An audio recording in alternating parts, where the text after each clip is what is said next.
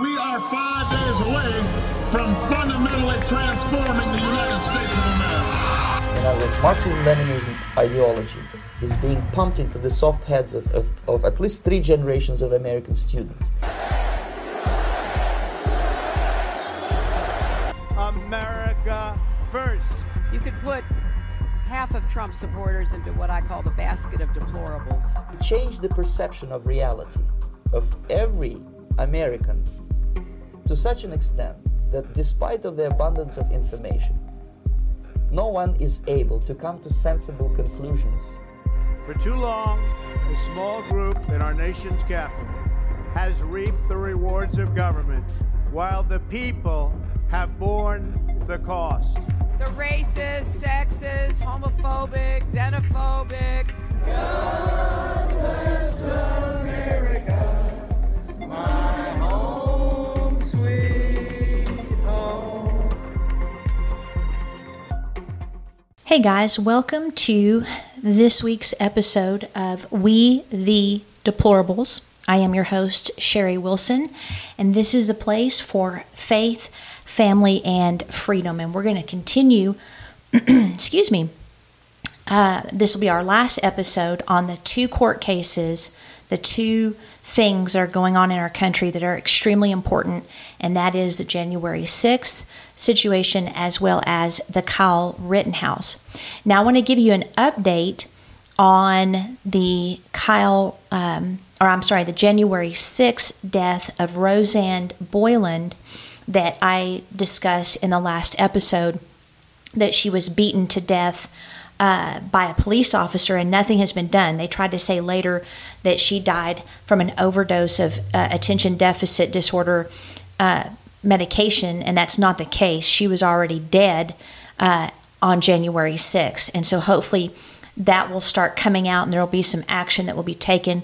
The, I guess you could call him police officer that shot Ashley Babbitt, an unarmed woman, has been off. They're not going to do anything with him. So whether they'll do anything with this officer, I hate to say it, but her skin color will probably play a factor, not to mention the fact that this has been an injustice all the way around, especially when you consider how BLM and Antifa burned down buildings for an entire, I think it's 9 months. But there's video that has been released from the West Terrace Tunnel of the U.S. Capitol, and it shows the details on Rosanne. She collapsed, and then she was beaten, and then she died. So the 3-hour video was unsealed in late December in a January 6th federal criminal case that shows that the 34-year-old Trump supporter entered the tunnel, and then she was pushed back. She fell, and then she was struck by police before her lifeless body was dragged actually into the Capitol. So she was already dead on the steps of the Capitol. She was not dead later.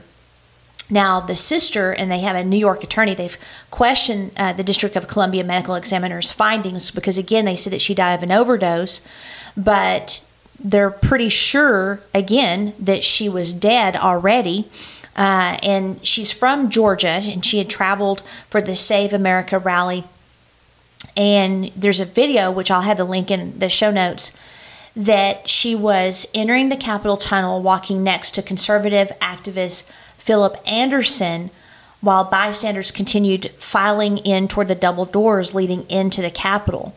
And then about 2.5 minutes later, the police began to push the crowd back. And so you see her, she's looking down at her feet, and then all of the people start flowing backwards. And then after about 2 minutes of seeing her just standing there, she disappears from view because she fell. So the police continue to push the crowd out of the tunnel, and it actually causes other people to fall, and the bodies begin to pile up on the stairs. And so there's a man, he's wearing a blue cap and a jacket with a fur-trimmed hood. He points at the ground, and he's trying to get the police to stop pushing the people back, and then others are holding off the police as well, and they're trying to notify them that people have been pushed down and they're being trampled, but they don't listen to them, and they continue to push against the crowd, causing more bystanders to fall. So then men are trying to pull people off the pile, and while they're trying to do that, they're doused with pepper spray. So about 7 minutes after Boyland was pushed out of the tunnel, a man steps right in front of the police and shouts, "Stop," because people are dying. They're getting trampled, and so he's trying to get the police, stop. And I'm sure it was chaotic. Did the police just ignore them, or did they not hear them? I'm not sure. But there's actually a picture of this man standing in front of the crowd, between the crowd and the police, saying, "Stop." He grabs an aluminum metal crutch off the ground, and he holds it out in a blocking motion. And so you see on the lower right edge of the tunnel arch, the video shows a Metropolitan Police Department officer repeatedly striking someone at ground level with a baton or a large stick. Now, I believe I already released the name of this officer. She's a black woman police officer, and she's just beating Rosanne. And it was the medical examiner, it's 40 times she was hit. And so the body cam footage that was released in 2021 by the DOJ and cell phone videos posted to social media showed that Boyland was hit by a police officer, again, about 40 times, with a small tree branch or a walking stick.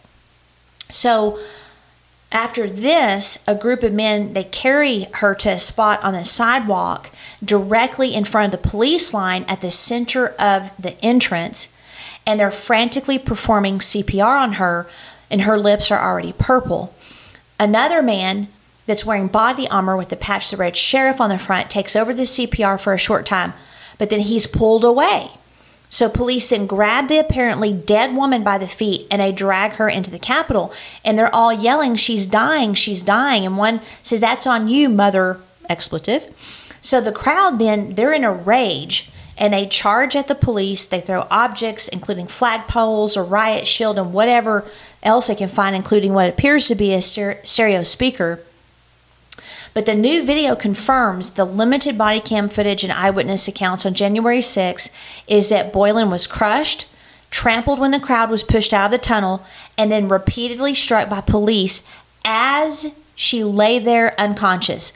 Now, my question for you is, how is that okay when George Floyd wasn't? How is it okay for a black police officer to hit an unconscious woman 40 times, killing her? And so if nothing is done, then we know race was a factor. Everybody always calls out race. It's race, race, race, race, race. I'm not saying the police officer was racist. I'm saying that if nothing is done, then it is a racist situation. And so the New York attorney released the surveillance video, and he's calling for, or he or she is calling for a special prosecutor to investigate. And then there's another attorney, Joseph McBride, who's representing another woman who was there. And his assessment is, yes, she was killed by the police. And so anyway, it's just amazing. I mean, you've got where witnesses were saying that they were screaming that a woman was being trampled by police. Another one I saw is a journalist. I saw her lifeless body being crushed under the officers and hit with their batons. They were kicking her viciously. I acted to get them off of her, and I was maced. I mean, this is on and on where people are trying to, get this woman to safety, and the police are actually hitting her and kicking her. Kicking? So conservative activist Anderson, who was by, she was by him before she fell, he said that he held onto her hand while more and more people fell on top of them, and then he was later pulled unconscious from the pile of bodies by a Jake Lang. And then Lang told a news site, Gateway Pundit, that after I tried saving Rosanne for 2 to 3 minutes, I couldn't budge her. She was under too many people, and she lost her life. She couldn't be saved. So I moved over, and I spotted Philip Anderson with his tongue hanging out of the side of his mouth, completely unconscious. He was in a little bit better of a position for me to get underneath him. So again, this is just unbelievable. And I will have the where you can watch the video and everything in the notes. But I wanted to give you an update because this is happening in our country. And again, we have people that are still in jail from that day. They've not had their day in court. They're in solitary confinement. They've been beaten and abused and treated as terrorists and told that they need to renounce Trump and, you know, blah, blah, blah, blah, and they can get out. And so, guys, this is not a conspiracy. You know, whenever people start getting into conspiracy theories, I want to go run and get some foil and make them a hat. I mean, I am not into conspiracy theories, but studying this, digging in, I found a new search engine, which I'm going to give you at the end, where you can actually get all of the articles, not just left-leaning. This is definitely serious and a takeover of our country and trying to cause chaos, because the Marxist theology is that out of chaos comes order.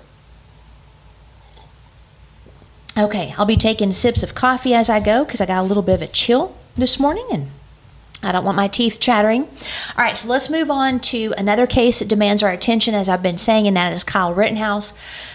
Now, the reason that this case is so important is it epitomizes the question of the right to defend ourselves, but also reveals the power of the propaganda machine, which is the left-wing media and even some of the right-wing, to influence society on such a level that there were millions and millions of dollars in damage, and people are now dead because of what happened here. So we need to start at the beginning. That's going to be very important. And the beginning begins with an individual named Jacob Blake. And the link to this will be in the notes as well. And it's from the Epoch Times. Okay, so I'm just going to summarize. So police were called to domestic violence in Kenosha. And when they arrived, they found, and there's video footage, again, of all of this, Blake was armed with a knife. And video footage shows that he was resisting arrest. He had, had gone to an ex-girlfriend's home, and she had previously accused him of sexual assault. Well, prosecutors decided well, let me back up. So they arrive. He's at this house. He's already been previously accused of sexual assault. They're telling him he needs to leave. He has a knife. He resists arrest. And so the police officer shot him because he was coming at him. Okay, so prosecutors, when they look at this, they decide not to charge the officer in January because he acted in self-defense. And then the Department of Justice also announced it was closing the probe and filing no charges because there was nothing there. And then the sexual assault charge against Jacob was also dropped. Okay, so Blake, Jacob Blake, survived the shooting. He is partially paralyzed. And this is how crazy it got. Some people falsely said that he died. Okay, so that's what was happening. At that time, in August, when all this went down, they were saying that he was dead. One was a representative, Sean Patrick Maloney, a Democrat from New York. He's the chair of the Democratic Congressional Campaign Committee. He claimed that Blake died and that he was unarmed. Now, later, the committee sent out an updated statement from him saying apologies. That's it. Chris Hayden, his communication director, that's all he put. Well, apologies about what? So this lie by supposed journalists that Blake was unarmed and died sparked $50 or $50 million of damages due to rioting. By the time the facts came out, Kenosha was on fire. Okay? And not only that, like I said, lives were lost. Influencers, whether they're in Hollywood or DC or anywhere else, can impact millions within seconds using social media and mainstream media. Now, here's a couple more examples. Lisa Fazio, a Vanderbilt psychology professor, shared a video of Amber Ruffin, who has her show on NBC, making multiple false or evidence-free claims, including the assertion that Rittenhouse brought a rifle across state lines.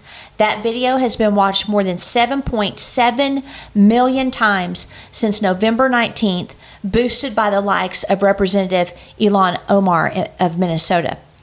Shannon McGregor, a professor at the Hussman School of Journalism and Media at the University of North Carolina, Chapel Hill, shared a tweet that called Rittenhouse openly white supremacist. That's a claim that has no support.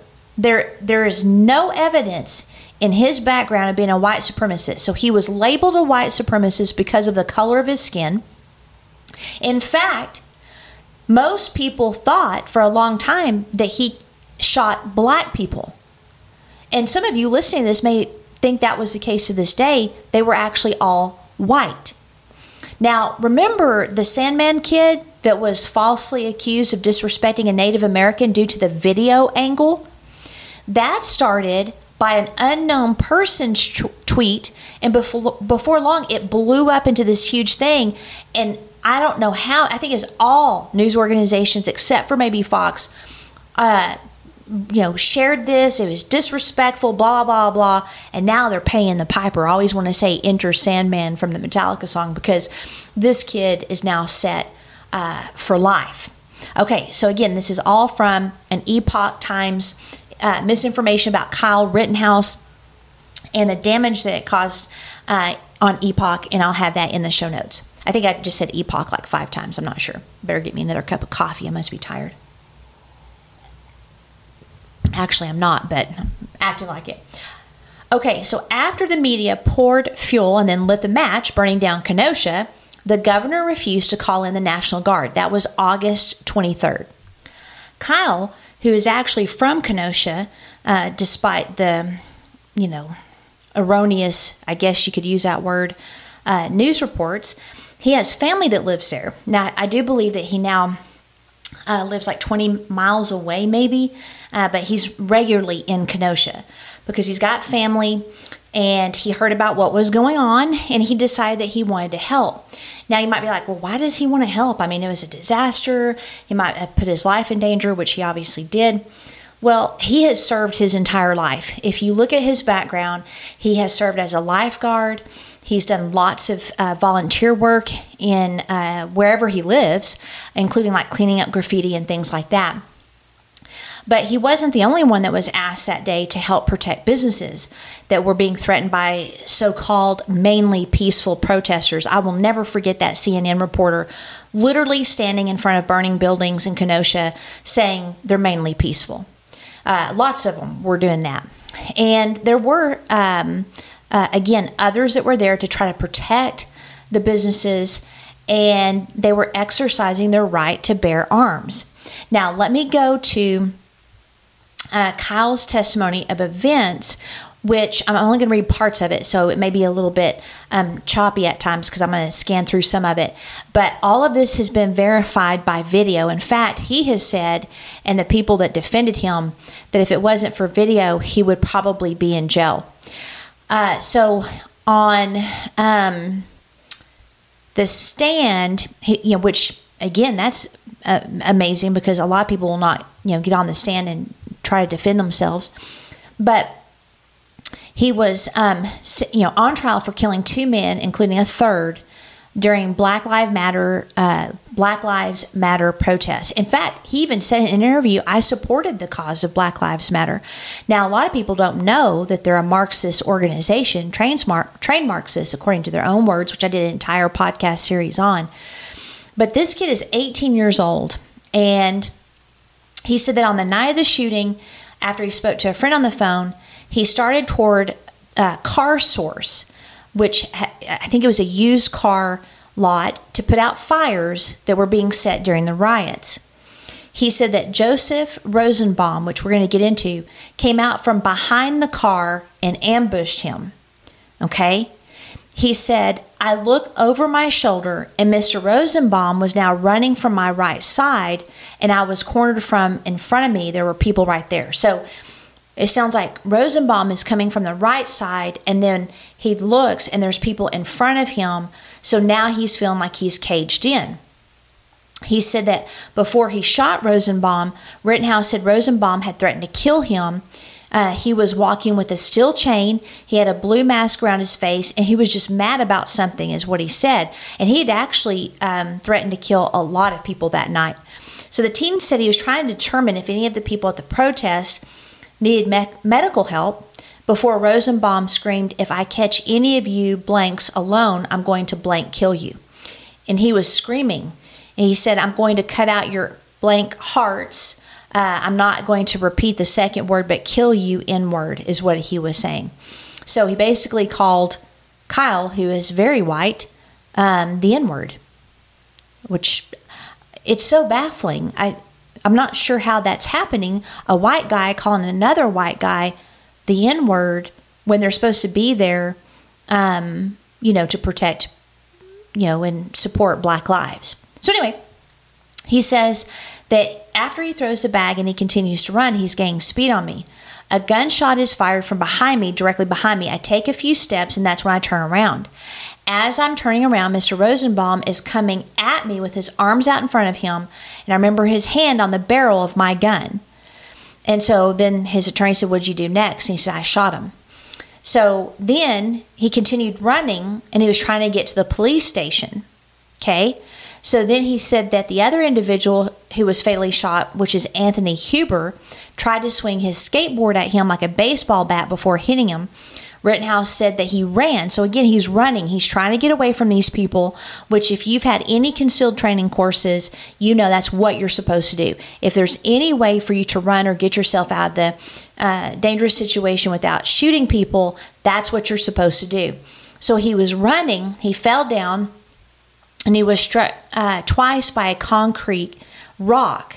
So he's on his back. And you can see in the video, I'm sure if you haven't seen it, I mean, it's everywhere, that Huber then struck him in the neck with his skateboard a second time. Huber tried to grab his rifle and felt it coming free. So the teen fired his weapon once. Now, around that same time, Gage Grosskreutz, I don't know, pointed his own gun at Rittenhouse's head, which he actually testified he did that. And so Rittenhouse shot him in the arm. And he said, "My rifle is down, my hands are up, his pistol is in his hand, and then he looks at me, and that's when he brings his arm down, like his arm is like that with me on the ground, and his pistol's pointed at me, and that's when I shot him." Now, this is interesting.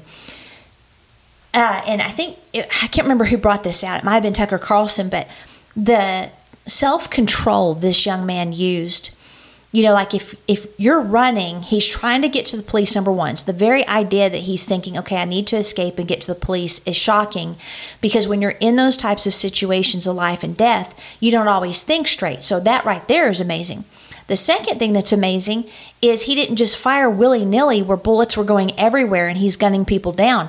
He was very controlled. In fact, you can see in the video, and I believe it's this last interaction with this Gage character, that it looked like Gage was going to change his mind and not shoot Kyle. And so Kyle literally lowered his weapon, because you're not supposed to point at people unless you have the intent to shoot.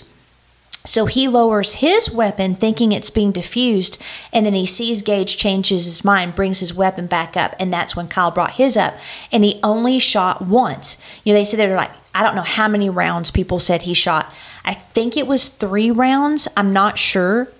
But the fact that he had that much self-control in defending his life is absolutely stunning. And so, here's Kyle shot 3 black men that were unarmed. He traveled across state lines with a gun. He had an AK-47. He fired, I think it was like 50 rounds, one guy said. It might have been more. He came there purposely just to shoot protesters. None of that is true. And then, back when all of this was going on, Joe Biden was a candidate.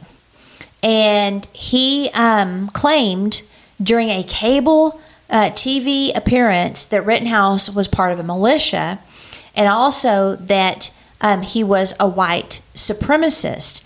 And that is not true at all. And it was interesting because when he was acquitted, Biden first said, justice is, That's what justice is. But then later, when he got pushback, he said he's angry about the verdict. So, the thing that's interesting is that these people can just get away with saying whatever they want to say, and it's literally based on the color of your skin. So if you don't support burning down cities and support, all these ridiculous things that they're doing as far as no bail and DAs that won't prosecute certain crimes, et cetera, if you don't support those things, then you're a white supremacist. And so we know that Biden has no intention of apologizing, even though people are wanting him to. And I remember when the verdict came in that day, I was listening to a news report, and that it wasn't until the jury deliberations that the Brazilian press realized Kyle hadn't shot 3 black men. Even to this day, there are people that are lying about the race of the men he shot. To this day, let me see if I can find this. There's one guy who's written a book. Let me bring this up. Okay, National Geographic writer falsely said a new book that Kyle Rittenhouse killed 2 black men. Kara Cooney wrote in The Good Kings that Rittenhouse used his semi-automatic weapon to kill 2 black men in Kenosha, Wisconsin, while waging a glorious race war on behalf of his inherited white power. Okay. So Cooney is white, said on Twitter that the misinformation was my mistake and I apologize. So this tiny detail is what some are saying, was a big mistake, she says, about a massive American issue, and that's on me. But the white supremacy is still a problem. Okay. So basically we've got this person who has written a book, which the book should be stopped and the corrections made before it goes out to press. Whether it will or not, I don't know. So you still got people lying about the entire thing. So let's dive into who exactly these men were, okay? Because that's very important. Let's see here. Try to get this advertisement gone. Okay, so here's the criminal records. And you may be like, well, that's not very nice. A victim's a victim. Well, maybe, but these people were bad actors. And we're going to get into why maybe they were bad actors. But first of all is Joseph Rosenbaum. He was a registered sex offender. He was on the Wisconsin Sex Offender Registry for the Arizona child molestation case. His record was over the top. He faced 11 charges in the case that landed him as a sex offender, and they were then amended in a plea deal. But he received 10 years in prison in 2002 for sexual contact with a minor, and he was sentenced to 2 years and 6 months for sexual contact with a minor related to the same 2002 incident. But if I'm not mistaken, it appears, let me see if it's in my notes, that he's actually, he molested, let's see. Nope, I didn't write it down. I thought it was in this report. He molested, I believe it was 5 boys between the ages of 6 and 11, because he still has pending criminal cases. I'm looking at his rap sheet right now. He's got assault, possession of drugs and narcotics, arson, throwing substances, contraband, weapon charges, assault with weapons, disobeying orders. This is probably in his, these are disciplinary fractions when he was, it looks like, in jail. Now we've got, let's see. He jumped bail. He had domestic violence and domestic abuse. And then when his fiance found photography on his, or pornography on his phone, Rosenbaum body slammed her, and then he ended in jail and he attempted suicide. So he was literally, he had literally been released from custody the night of the riots and went out in the streets just to cause problems. Okay?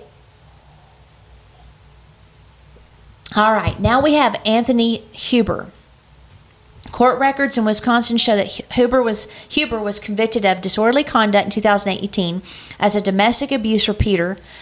He also was cited for possessing drug paraphernalia. He was found guilty of a felony for, get this, strangulation and suffocation domestic abuse.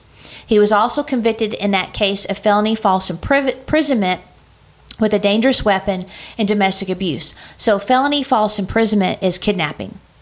A charge of second-degree recklessly endangering safety was dismissed and read in, as was a charge of battery and two charges of disorderly conduct. It appears, regarding this case, because this came out in Rittenhouse's trial, it involved his brother. So Anthony Huber told his brother if he didn't start cleaning a room in his house, he's going to gut him like a pig. So the New York Post reported that Huber did this while holding a 6-inch butcher's knife to the brother's stomach. Huber grabbed his brother by the neck, dug his nails in, and choked him for approximately 10 seconds.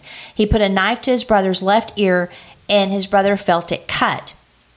The defense attorney said that Huber said, "I'm going to burn the house down with all you effers in it." Okay, so these are the good Samaritans that were trying to stop the 17-year-old at the time from protecting car dealerships from being burnt to the ground by mostly peaceful protesters, according to CNN. Then you have Gage's criminal record. He was the only one that survived. He was shot in the arm. So he looks like a saint compared to the others. But he did admit in court that he did point his gun at Kyle right before he shot him. He was running after Kyle, and you might have seen that hilarious exchange between Rittenhouse's defense attorney and this guy where he's like, "Were you chasing him?" He goes, "No." And he's like, "Well, I mean, you were running after Kyle, right?" "Yep." "Well, wouldn't that be chasing?" "Nope." "Okay, well, I don't know what planet this guy lives on, but if you're running after somebody, you are chasing." So anyway, he was convicted of a felony. It was later expunged. He had a misdemeanor conviction of intoxicated use of a firearm, and he received probation. And that his arrest and case history from the State Department of Justice is much longer than you can currently find online court records. It shows a string of dismissed cases and expunged felony convictions. And so I'm wondering if maybe he has just either a good lawyer or something else is going on. But a police report in West Allis, Wisconsin, accused him of lurking in an area where police in that suburban Milwaukee community kept their private vehicles, videotaping them. And so, man, he's creepy. That's all I can tell you is he's creepy, because if he's videotaping personal vehicles in a rear police parking lot, why? Why? And he's already made it very clear his anti-law enforcement views, right? So he was arrested for prowling. He was booked, cited, and then release. And he also admitted during his testimony that his concealed carry permit was expired, which made it illegal for him to be carrying it. In fact, you know, while I'm sitting here, maybe I should make sure that mine isn't expired. Whew, let's see here. Pull it out. I always have it on me in my phone. And okay, I'm good until 2025. Very good, very good. Okay. All right, so those are the people that have been made heroes. All right, so, you know, the people that were involved in these situations all had pistols as well. And the majority of them were felons, and so you're not supposed to carry. And you'll see, like in the video, if you watch it, of what happened that night, that in spite of the cement bricks and the repeated attacks of the mobs and all that, he was trying to get to the police, and he used extreme discipline, like I said earlier. Okay, so I want to now dive in real quick to, and I don't know if I'm going to be able to find it on, it's Fox Nation, which I highly recommend because you can get some of this stuff in Tucker Carlson's series that he can't go into depth on Fox News. In fact, as you know, I rely on a lot of his information as far as January 6th. But let me see if I can find this part in Tucker Carlson Originals. And it's on anarcho-tyranny. So let me see if I can find it. I meant to have it up. Excuse me. While we're waiting, I'll get another drink of coffee. I don't know if I want to wait this long. Oh, here we go. Okay. So let's see here. Chaos on the streets of Kenosha, Wisconsin, coming after the police shooting of a black man on Sunday. To be honest, Tucker, this case has nothing to do with race. Shoot me, nigga! That white supremacist 17-year-old Kyle Rittenhouse. This wasn't a political case. A 17-year-old kid just running around, shooting and killing protesters. It had to do with the right to self-defense. Do you think you'll ever be able to convince people of that? Anarcho-tyranny. You may have heard the term. Here's the most straightforward definition. It means anarchy for the people in charge, tyranny for the population. Anarcho-tyranny is a system in which pedophiles and career criminals are released from prison by the state to terrorize the law-abiding. If the law-abiding defend themselves, they're prosecuted by the state for murder, smeared by the media as terrorists. Arguably a domestic terrorist. All as corporate-sponsored activist groups burn their country to the ground. We're seeing this, but we've seen it before. In the years before the Bolshevik Revolution, Russia was deeply destabilized by crime and chaos, and that set the stage for the Bolshevik takeover. In the Soviet Union during the Great Terror, political dissidents were put on trial for daring to defend themselves against criminals. In the Soviet Union, you could only use a knife in self-defense after you'd been stabbed. Does that sound familiar? The trial of Kyle Rittenhouse may be the first anarcho-tyrannical show trial in the United States. It may not be the last. Former Trump advisor Steve Bannon has been indicted, failing to honor a subpoena from the House Select Committee investigating the January 6th Capitol insurrection. Our documentary team was there in Kenosha to memorialize what happened and interview the man who became a symbol of a divided America. Kyle Rittenhouse, Kyle Rittenhouse, Kyle Rittenhouse. Oh, Kyle Rittenhouse. Okay, now that is a very interesting take on what is happening. And his definition is one of the best I have ever heard of anarcho-tyranny. And so, like he said, it's the release of criminals into society to increase crime and chaos and pave the way for a takeover. Now, look at San Francisco, look at Seattle, look at New York, look at all these places where you have these bought and paid for by George Soros DAs being put into office, and they're not prosecuting crime. So now crime is getting out of hand, and the goal of it is to cause as much distress as possible so that people will be willing to take any rule whatsoever. And so this is amazing because we're seeing the very thing that they did in the Bolshevik Revolution. It's happening in our own society. And so there's a link to the Westphalian Times by Avanti, I believe is her name. And she's talking about anarcho-tyranny, and she says, we hear news of violence, rioting, and crimes daily. However, a more sinister phenomenon, one that threatens to take over our lives, is being ignored, and that's the rise of anarcho-tyranny. Many of us may not be familiar with the term, but it's important we learn about it. She says, what is anarcho-tyranny? The first definition of the term comes from Samuel Francis. He describes anarcho-tyranny as a concept where the state is more interested in controlling citizens so they don't oppose the managerial class, rather than tending to real criminals.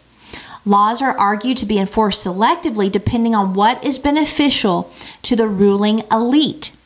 The very presence of anarcho-tyranny seems far-fetched, but it's actually all around us, she says. Governments, politics, administrative institutions, the mainstream media are full of it. The fact that we don't recognize it shows how habituated we have become to it. There are many ways in which anarcho-tyranny is enforced on citizens. These are, number one, certain violent groups are allowed to protest without mastering the lockdown, but poor small business owners weren't allowed to open up to feed their family. Number two, people with particular political affiliations are allowed to destroy public property, but others are imprisoned even for speaking against the establishment. Elected officials and senators get to throw parties, but common people can't even attend funerals or religious places during COVID-19. Petty crimes for some people are punished disproportionately, but actual criminals are allowed to roam free. January 6th is a good example of that. Invasion of personal rights through excessive control or regulation. Number 6, censorship of free speech and press freedoms, not to mention the media itself lying to people for biased propaganda. Number 7, public slander in the form of defamation, bullying, harassment, or cancel culture for having a different opinion, and use of digital or tech devices to spy on people in order to collect their personal data. In fact, in one, I think it's a government institution, if I'm not mistaken, they are now making a database to put all the people that objected to the vaccine based on religious reasons into. And a big reason for a lot of this is the size of government, but also the desire to take over. Like, even big corporations want to take over markets. And so they want to push small businesses out and control our choices. And we saw this with the shutdowns. Again, you have indiscriminate shutting down of essential and non-essential businesses. Well, first of all, who gets to decide what is essential and non-essential? Number one. Number two, what happened? It pushed everybody into Walmart and Amazon because they could stay open. So it pushed everybody into these big box stores, and they became billionaires and even more billionaire. And then the small businesses suffered. So again, this article will be in the show notes so that you can check it out. But here we have these three men that went after Kyle. They should have been in jail. At least a couple of them should have been in jail. They should not have been out. They were let out, and it was during a riot. And all of a sudden, instead of any of the real actors who actually burned down buildings, those charges were dismissed. But the white kid who defended himself based on his second Constitution, Second Amendment rights, is instead prosecuted. It's the same thing with the guy that ran over people in the parade. He should have been in jail. He just ran over his girlfriend. She had tire tracks on her legs, and they let him out on bail. So this is anarcho-tyranny. This is exactly what is happening. And don't even get me started on the prosecutor. He's a joke. This prosecutor is a joke. He said that the minute you have your weapon, you forfeit your right to defend yourself. Now let that sink in. So even if you have a Second Amendment, concealed carry, etc., you live in an open carry place, the minute you put on your weapon, you have no right to defend yourself. I don't even have words. Like, I feel my IQ literally lowering just thinking about him thinking something that dumb. And then the fat guy that was the counsel with the prosecutor said, well, Kyle shouldn't have shot him. He just needs to learn to be beaten up every once in a while. All of us have had to be beaten up. You get over it. I mean, it's over and over. Even the judge is like, I don't know what's going on here, but this is ridiculous. I mean, he kept offending the rights enshrined in the Constitution. And then on top of that, they gave the defense a grainy video from the drone versus the high quality HD video that they had, so that they couldn't see things as well. And then you also have where NBC producers sent journalists, if you can call them that, to try to find the homes of Kyle Rittenhouse's trial jurors. This is crazy. A man was stopped while following a bus carrying Kyle Rittenhouse jurors last month, told police officers he was ordered to do so by his superiors at NBC News, and signaled the goal was to learn where the jurors lived. This is amazing. This is absolutely amazing. And the only reason he was caught is a Kenosha police officer witnessed him. He was with the Atlanta on November 17th. He was waiting for jurors to get on the bus, and then he followed the vehicle after it pulled out of the parking lot, and he stalked the bus for nearly 5 miles. And he even went through a red light. And so the officer pulled him over and stopped him. I mean, and they have body cam footage, so you could literally see this guy say what he was sent to do. These are the people in the media. This is what we're dealing with now. And I think citizen journalism really needs to up its game. It's going to continue to improve, and we're going to actually have real journalists through citizens versus through these jokers. So this by breaking this down, I wanted to show you what is going on here. And this anarcho-tyranny is a real thing. It's a major concern, and it needs to be. And let's see, this lady in that Westphalian Times, she said, just like the problems, the solutions are not short or simple. Awareness and education is a first step in combating misinformation and ignorance. Forget big tech or mainstream media. Books, social, and independent media are already doing their bit. The laws are not the problem.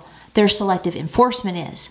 For this, a parallel rotating institution made up of citizen representatives, all ages and professions, and a voter system of checks and balances might help. Most importantly, and I agree 100%, we need to strengthen the bonds of family and community as a support system. It's not easy, but it's necessary to be aware of our rights and speak out about them. And so that's where being local, small is the new big. Small is the new big as far as churches. Small is the new big as far as government. We've been distracted with the federal elections while ignoring the local and the state. And so what happens is people like George Soros and others that want to take down this country have learned that you need to put in people on the local level. And so small, again, is the new big.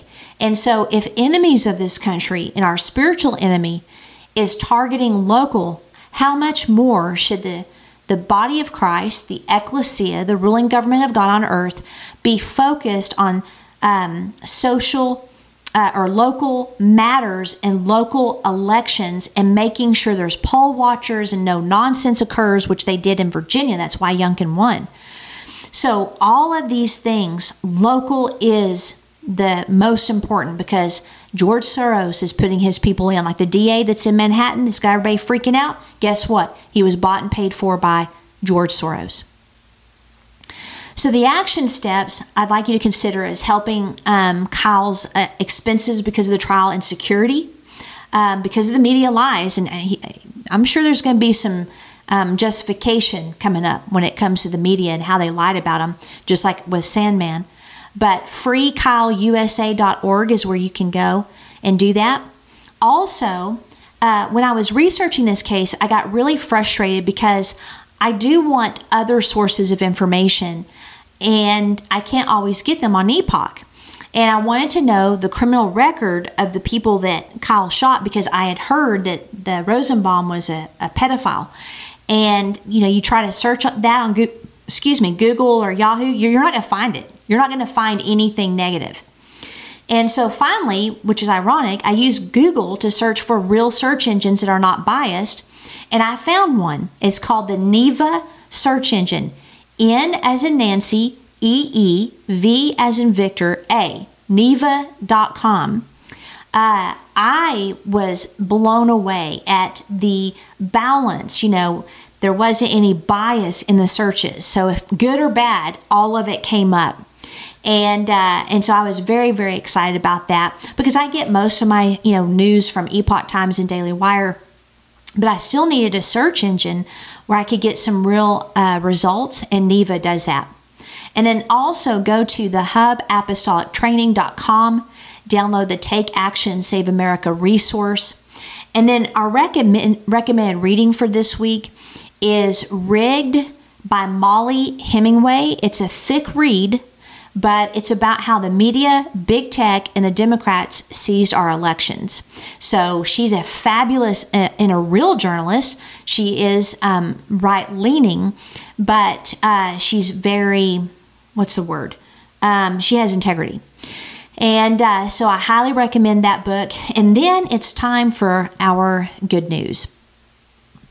Okay, so little boy's stuffed Bambi was rescued from a frozen canal. He didn't think people would care. So everyone, you know, talks about, you know, Santa's favorite red-nosed reindeer. Well, his namesake, Rudolph, a beloved stuffed toy fawn belonging to 4-year-old Nico, did not. He found out the hard way while on a walk with his mom, Brenda Duke, and siblings 2-year-old Santiago and 6-year-old Sebastian when his little brother decided to test his pitching arm by tossing the stuffed animal over the railing next to the frozen waters of Ottawa's Rideau Canal. He wasn't able to get his little buddy. He wasn't able to, get him. And so they returned, from visiting Rudolph more than once, and he was sad. However, the little Bambi landed in close proximity to a distance marker sign. He wasn't too hard to find, but prospects for him coming home didn't look good. So after several days of snow, the fawn began to slowly disappear beneath a blanket of white, only leaving a little bump. That's when his brother, Sebastian, came up with an idea. During the pandemic, neighborhood social media had become a lifeline to the community that was isolated. So Sebastian urged his mom to reach out to neighbors to see if they might be able to help him get Rudolph. Now, she was skeptical at first. She didn't want to bother anybody, and she didn't really think that they would care. But Sebastian was pretty persistent and persuasive. So she put, if anyone, and this is on Twitter, happens to see a stuffy reindeer, I think it's a fawn actually, when the canal opens, my kids would be grateful. And then she had a photo showing the last whereabouts circled in red. And then the toddler threw it in, she explains. I know it's unlikely since the clear snow now, and it will be even more buried, but my 6-year-old asked me to post here. They come visit on our daily walks now. It's the little mound you see. Now, a rescue mission was quickly mounted. This is funny. So they, it says in a tweet, Rideau Canal Skateway, after several hours of relentless searching, our courageous NCC Skateway team saved a stuffed baby deer from the most tragic end. He is now safe and sound while he defrosts. We know a young owner will be very happy to find him. So they basically went on a rescue mission and they found Rudolph. He was thawed and groomed. And then the prodigal Stuffy was reunited with the joyful Nico and his grateful family at NCC headquarters. And so anyway, that is just such a sweet story and a great way to end this week's podcast. Until next time, God bless America.